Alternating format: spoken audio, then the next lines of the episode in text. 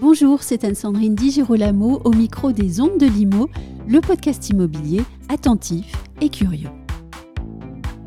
2023, Anus horribilis pour le marché immobilier. On l'a souvent dit et écrit. Mais j'ai souhaité aller au-delà des questions bancaires ou des questions d'assèchement du marché immobilier français pour me tourner vers la question géopolitique. Comment le marché français réagit-il au conflit extérieur à son territoire? Est-ce que le marché immobilier français réagit aussi vite ou aussi bien ou aussi mal que ses homologues dans le monde à une crise? Pour répondre à mes questions, eh c'est Eric Alouche, directeur général de ERA France, qui est venu. Eric Alouche, bonjour. Bonjour. Les conséquences de la guerre en Ukraine déclenchée en février 2022 se sont manifestées assez rapidement sur le marché euh, immobilier international et la France n'a pas fait exception. À la fin de l'année 2023, c'est la guerre euh, israélo-palestinienne qui a éclaté violemment non loin des portes de l'Europe à nouveau, et je dirais aussi au cœur de notre société. Selon vous, est-ce que ce conflit euh, récent et assez peu maîtrisé pour le moment risque de perturber l'équilibre déjà fragilisé par le contexte ukrainien sur le marché immobilier euh, français? Pris au sens large évidemment. Hein Alors, il est, certain que les guerres, quelles qu'elles soient, ont un, impact sur la psychologie des gens. Oui. Euh, quand on voit des guerres, on s'inquiète.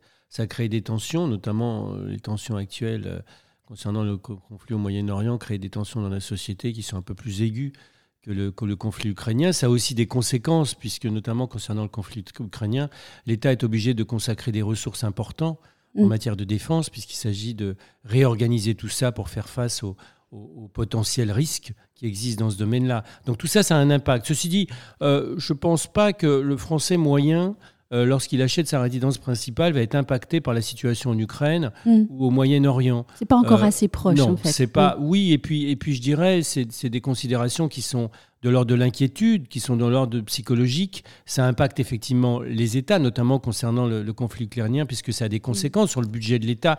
Donc forcément, il y a moins de ressources. Et puis sur la euh, question énergétique dans le logement, sur la, sur exactement tout ça. Mais je dirais c'est relativement périphérique à ce sujet-là. Comme vous dites, le, français moyen. Donc le français moyen, lui, réagit euh, peu à, ce contexte international. En fait, c'est bien ça. Bah en fait, il n'est il est, euh, il est pas directement impacté.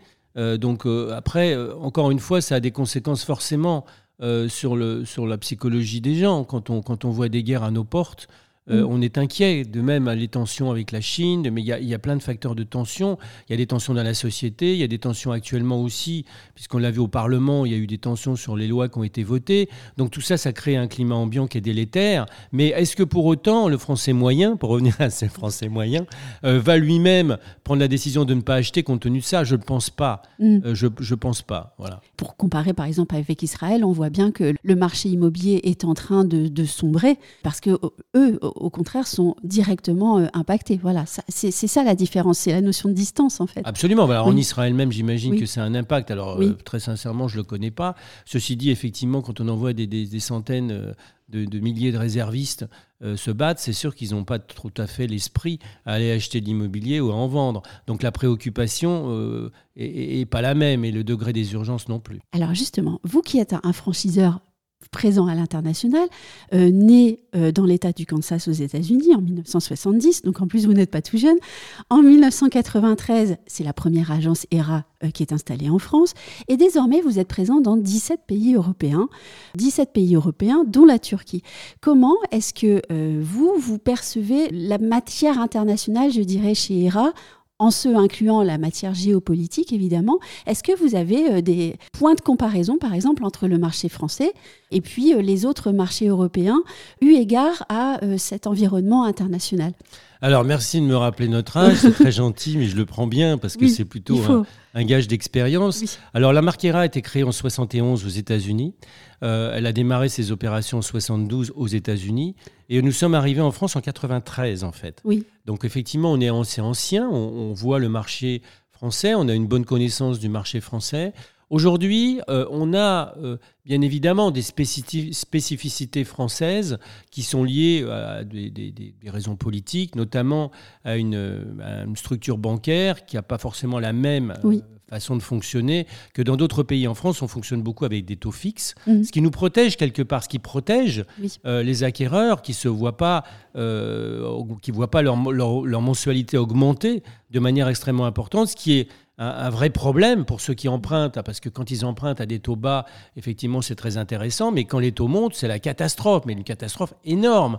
Donc, euh, beaucoup de pays européens ont, pris, ont, tenu compte de cette expérience de 2008, la fameuse crise des subprimes, et aujourd'hui, on réduit un peu les, les, taux, les taux euh, euh, variables. Ceci dit, il y en a encore beaucoup, notamment en Angleterre, notamment en Espagne, notamment dans d'autres pays. Et donc, effectivement, c'est un facteur de risque. En France, on est quand même protégé euh, par tout ça. Alors, en France, on a toujours un peu plus d'inertie, c'est-à-dire que les choses mmh. vont moins vite. Euh, elles, arrivent souvent avec retard. Euh, et je dirais, les, les, les effets, euh, les effets euh, importants dans tous les sens euh, sont, moins, sont, moins, sont, sont, moins marqués, notamment qu'aux États-Unis, puisqu'on sait qu'aux États-Unis, quand la reprise part, elle repart très fort. En France, quand la reprise part, elle repart doucement. Et, puis quand, ça, plonge, ça plonge vraiment très fort. Aux États-Unis, ça tombe très fort. En France, ça tombe moins fort. Donc tout ça est relativement gommé. voilà, ce qui nous fait un peu moins ressentir les effets. Ceci dit, ce qu'on vit aujourd'hui en France, à savoir des taux d'intérêt qui montent, à savoir des difficultés de solvabilité des ménages, des prix qui baissent. On le vit partout. On ne le vit pas seulement en France, tout simplement parce que ce phénomène est mondial en termes de, en termes de taux, puisqu'on sait que les taux de la Banque Centrale Européenne sont aussi euh, liés aux taux américains, puisque quand on emprunte sur les marchés financiers, évidemment, si c'est plus intéressant d'emprunter dans un endroit, on va emprunter dans un autre endroit, donc il faut rester attractif. Donc tout ça est aujourd'hui interdépendant. Euh, le monde est interdépendant. Et donc on retrouve ces phénomènes un petit peu partout, hein, notamment avec des prix euh, qui ont tendance à baisser. Alors en France, ils ne baissent pas tant que ça.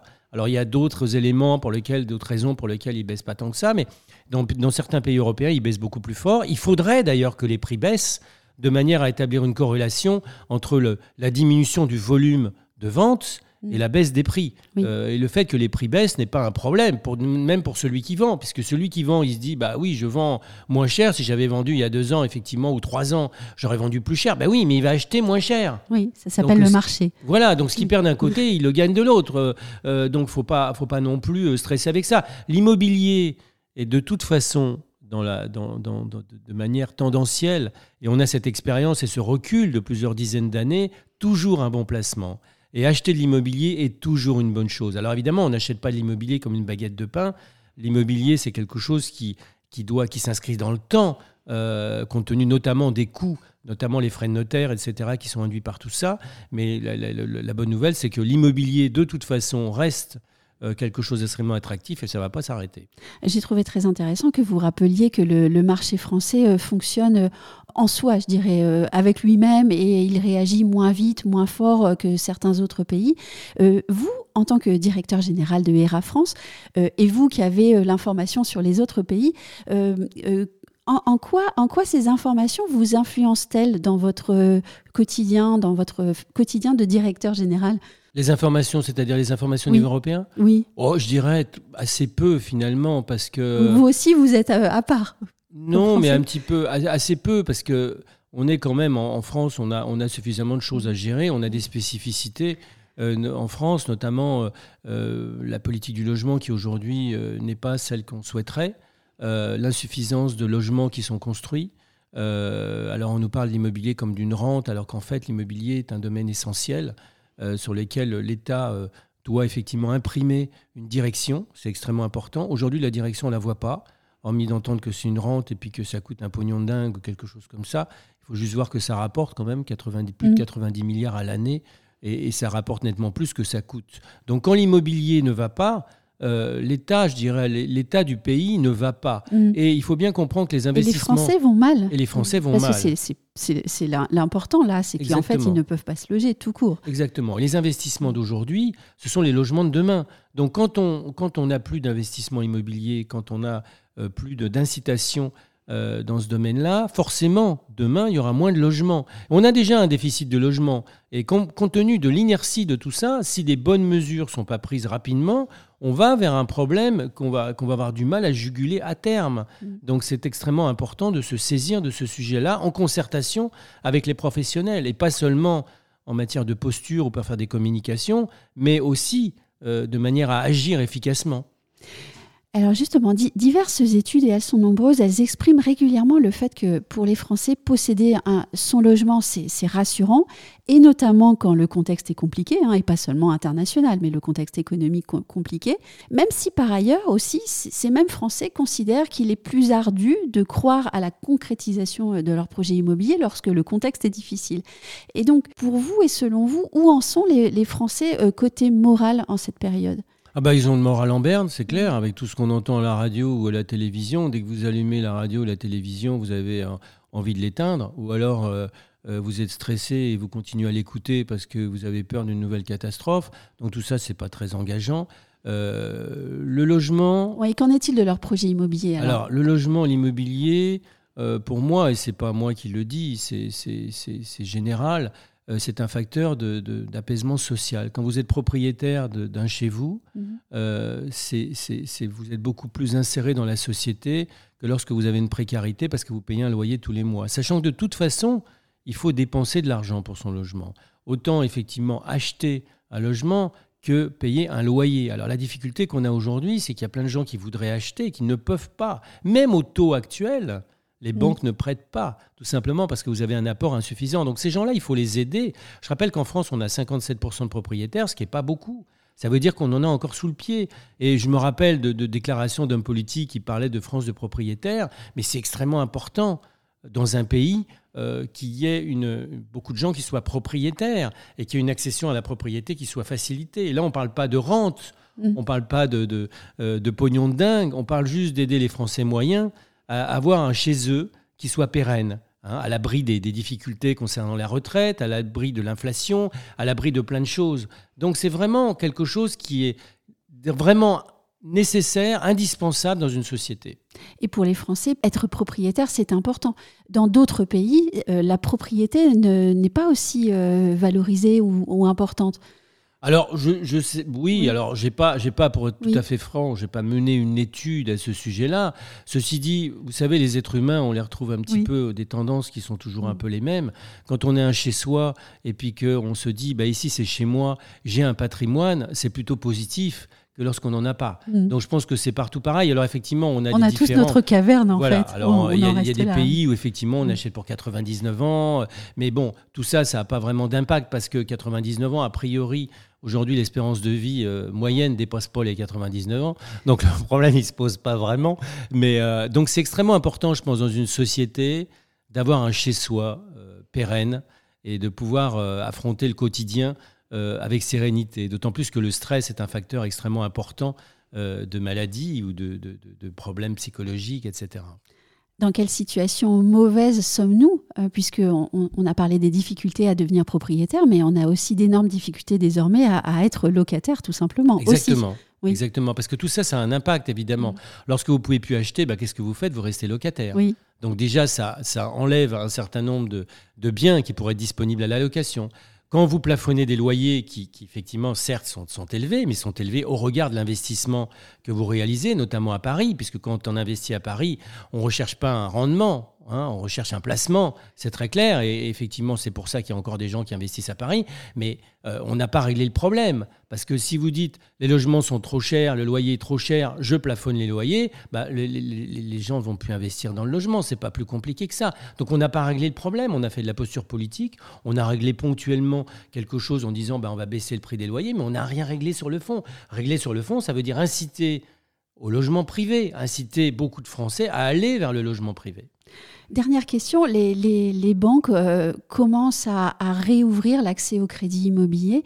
Euh, est-ce, que, est que vous pensez que euh, cette, information assez récente, au fond, va pouvoir aider à, adoucir la, la, crise actuelle et, pouvoir aider les Français à à nouveau pouvoir euh, emprunter et accéder à la propriété. Qu'est-ce, que, qu'est-ce qui va se passer sur le marché immobilier en 2024 en bah, Je l'espère. Je l'espère. Effectivement, les banques n'ont pas joué le jeu pendant un petit moment puisqu'elles ont une marge de manœuvre qu'elles n'utilisaient pas.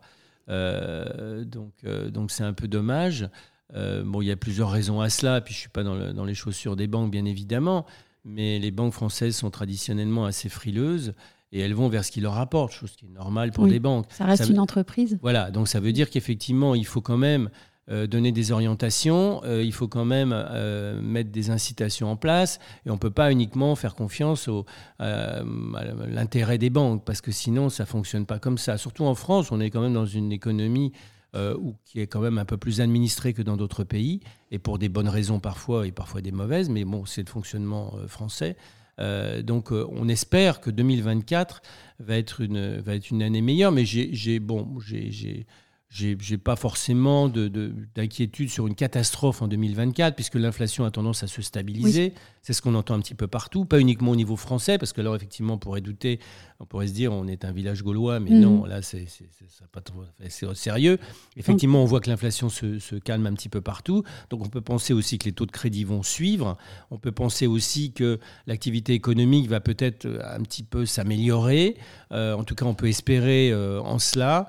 Euh, peut-être aussi qu'on va être entendu à un moment donné euh, sur euh, des mesures d'incitation, parce que là, on ne les a pas vues. Hein. on a vu le, ministre Vergrit qui très, très, très gentiment est venu au congrès FNIM, de la FNIM, qui a a priori entendu ce qu'on lui a dit. Est-ce que pour autant le fait d'entendre va, va, va, avoir des conséquences sur ses actions? Il n'en est pas vraiment maître puisqu'on voit aujourd'hui qu'en fait tout se décide à Bercy et puis, et puis à l'Élysée. Eh oui. Alors dernièrement, dans, dans, ces dernières allocutions, il parle quand même d'un projet euh, pour l'immobilier, est, pour le logement en tout cas, qu'il est en train de, de monter. Donc on attend. Alors j'ai entendu ce matin d'ailleurs que euh, les arbitrages qu'il demandait n'étaient pas forcément toujours suivis des faits. Mm. J'ai entendu ça sur une radio. Euh, donc, donc voilà, on, est, on attend les actions parce que là, la communication, les paroles, c'est bien, c'est très bien, ça, ça, précède tout, mais il faut que ça suive derrière. Bon, eh bien, on se retrouvera en 2024, alors on verra ce qui va se passer. Eh bien, avec plaisir. Et puis, restons optimistes quand même sur le logement. Le logement reste quelque chose d'extrêmement important. Acheter aujourd'hui est toujours une bonne opération. Il vaut mieux être propriétaire que locataire. Donc, continuez à acheter si vous le pouvez, bien évidemment. Merci beaucoup, Eric Alouche. Merci.